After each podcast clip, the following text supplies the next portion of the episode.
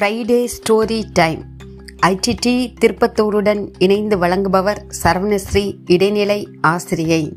High குட்டீஸ். Friday story time பார்க்கலாமா?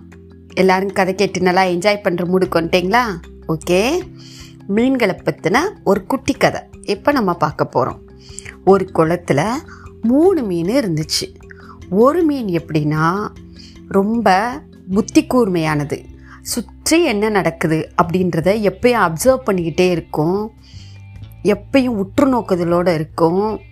கொஞ்சம் திறமையான மீன். ரெண்டாவது மீன் என்னென்னா அப்சர்வ்லாம் பண்ணாது. அது பாட்டுக்கு போகிற போக்கில் இருக்கும்.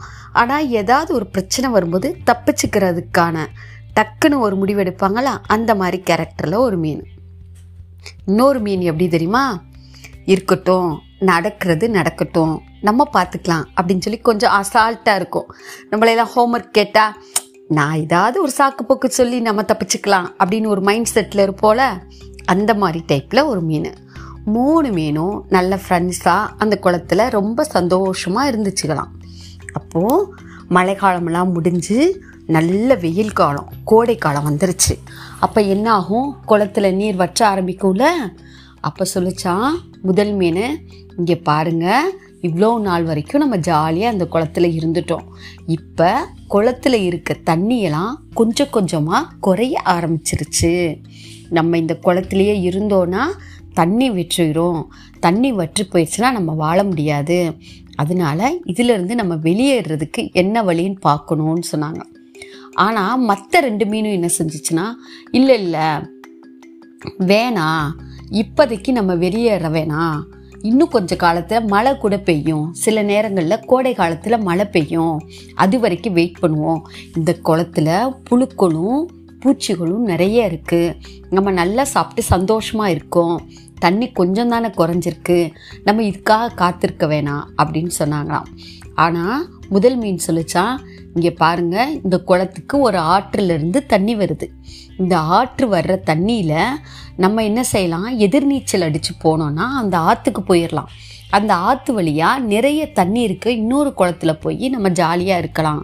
என் கூட வாங்க நல்லா யோசித்துக்கங்கன்னு சொல்லிச்சான் ஆனால் மற்ற ரெண்டு மீனும் இதோட பேச்சை கேட்கல மறுநாள் என்ன பண்ணுச்சுன்னா அந்த முதல் மீன் என்ன பண்ணுச்சுன்னா இந்த குளத்துக்கு ஆற்றிலிருந்து வரும்ல தண்ணி அதில் எதிர்நீச்சல் அடித்து என்ன பண்ணிருச்சு? ஆற்றின் வழியாகவே போய் எதிர்நீச்சல் அடித்து அந்த ஆற்றுக்கு போய் அதுலேருந்து தண்ணீர் நிரம்பி வழிகிற ஒரு குளத்துல போய் முதல் மீன் செட்டில் ஆயிடுச்சு மீதி ரெண்டு மீனும் எங்கே இருக்குது பழைய குளத்துல இருக்குது அந்த குளத்துல பார்த்தீங்கன்னா வெயில் காலம் ஆரம்பிக்க ஆரம்பிக்க தண்ணி குறைய ஆரம்பிச்சிச்சு. உடனே ரெண்டாவது மீன் என்ன சொல்லுச்சு பார்த்தியா முதல் மீன் தப்பிச்சு ஓடிடுச்சு நீயும் வா நம்ம ரெண்டு பேரும் நாளைக்கு என்ன பண்ணிடுவோம்? அதே மாதிரி ஆற்று தண்ணியில் எதிர்நீச்சல் அடித்து போவோம். கொஞ்சம் கஷ்டமாக இருக்கும். போயினாலும் நம்ம நிறைய தண்ணி இருக்குது இன்னொரு குளத்துக்கு போயிடலாம்னுச்சான் ஆனால் மூணாவது மீன் என்ன செலுச்சு அதுதான் லேசி சோம்பேறியாச்சே. அதெல்லாம் இல்லை. நீ வேணும்னா போனா போய்க்கோ. மழை எப்படி வரும். குளத்துல தண்ணியே இல்லாமல் சுத்தமான வத்தி போகாது. நான் இந்த குளத்திலே இருந்துக்கிறேன் அப்படின்னு சொல்லிருச்சான் இந்த ரெண்டாவது மீன் என்ன பண்ணிடுச்சுன்னா நீ கொஞ்ச நாள் இருந்தோன்னா நமக்கும் தண்ணி வற்றி இறந்துருவோன்னு சொல்லிட்டு டக்குன்னு முடிவெடுத்துட்டு என்ன பண்ணிடுச்சு? அதுவும் ஆற்றில் எதிர்நீச்சல் அடித்து ஆற்றுக்கு போய் முதல் மீன் இருந்த குளத்துக்கே போய் சேர்ந்துருச்சு. ஆனால் மூணாவது மீன் சோம்பேறி மீன் இருக்கா? யாரோட பேச்சையும் கேட்கலையா? திடீர்னு பயங்கர வெயில். வெயில் அடிச்சோடனே குளத்துல இருக்க தண்ணியெல்லாம் என்ன ஆரம்பிச்சிரும்? வத்த ஆரம்பிச்சிரும். வத்த ஆரம்பிச்ச உடனே என்ன பண்ணத?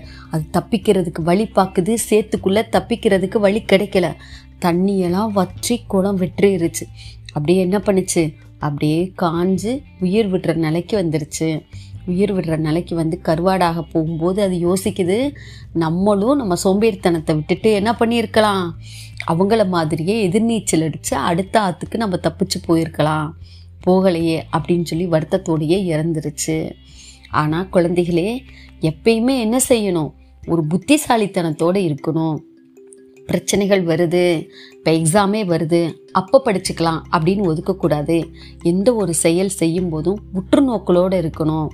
சரி நமக்கு வர்றதை நம்ம எப்படி சரி பண்ணுவோம்? அதற்கான வழிகள் இருந்துச்சுன்னா அதை பயன்படுத்தி நம்ம தப்பிக்கணும்னு தான் நினைக்கணும். இருக்கட்டும் அசால்ட்டாவோ இல்லை சோம்பேறித்தனத்தோடு அதை செய்யாமல் காலம் தாழ்த்தி போட்டாவோ மூன்றாவது மீனோட நிலைமை தான் வரும். அதனால் எப்பயுமே என்ன செய்யணும் குழந்தைகளே? நம்ம வந்து எப்பையும் பிரிஸ்காக இருக்கணும். அப்படியே இல்லாட்டியும் பிரச்சனை வரும்போது தப்பிச்சுக்கலான்னு ஒரு மைண்ட் செட்டில் இருந்தாலும் உடனே என்ன பண்ணிடணும் தப்பிக்கிறதுக்கு என்ன வழி அப்படின்னு சொல்லி பார்த்துட்டு இந்த ரெண்டாவது மீன் மாதிரியாவது என்ன செய்யணும்? குறுகிய காலத்தில் முடிவெடுத்து தப்பிக்கணும்னு நினைக்கணும். ஓகே குட்டீஸ். எல்லாரும் முதல் மீன் மாதிரி மிக சுறுசுறுப்பாகவும் சமயோஜித புத்தியோடும் இருக்கணும்னு சொல்லிட்டு இந்த கதையை முடிச்சுக்கிறேன். சூப்பர். நெக்ஸ்ட் வீக் இன்னொரு சூப்பர் கதையோட உங்களை பார்க்குறேன். தேங்க்யூ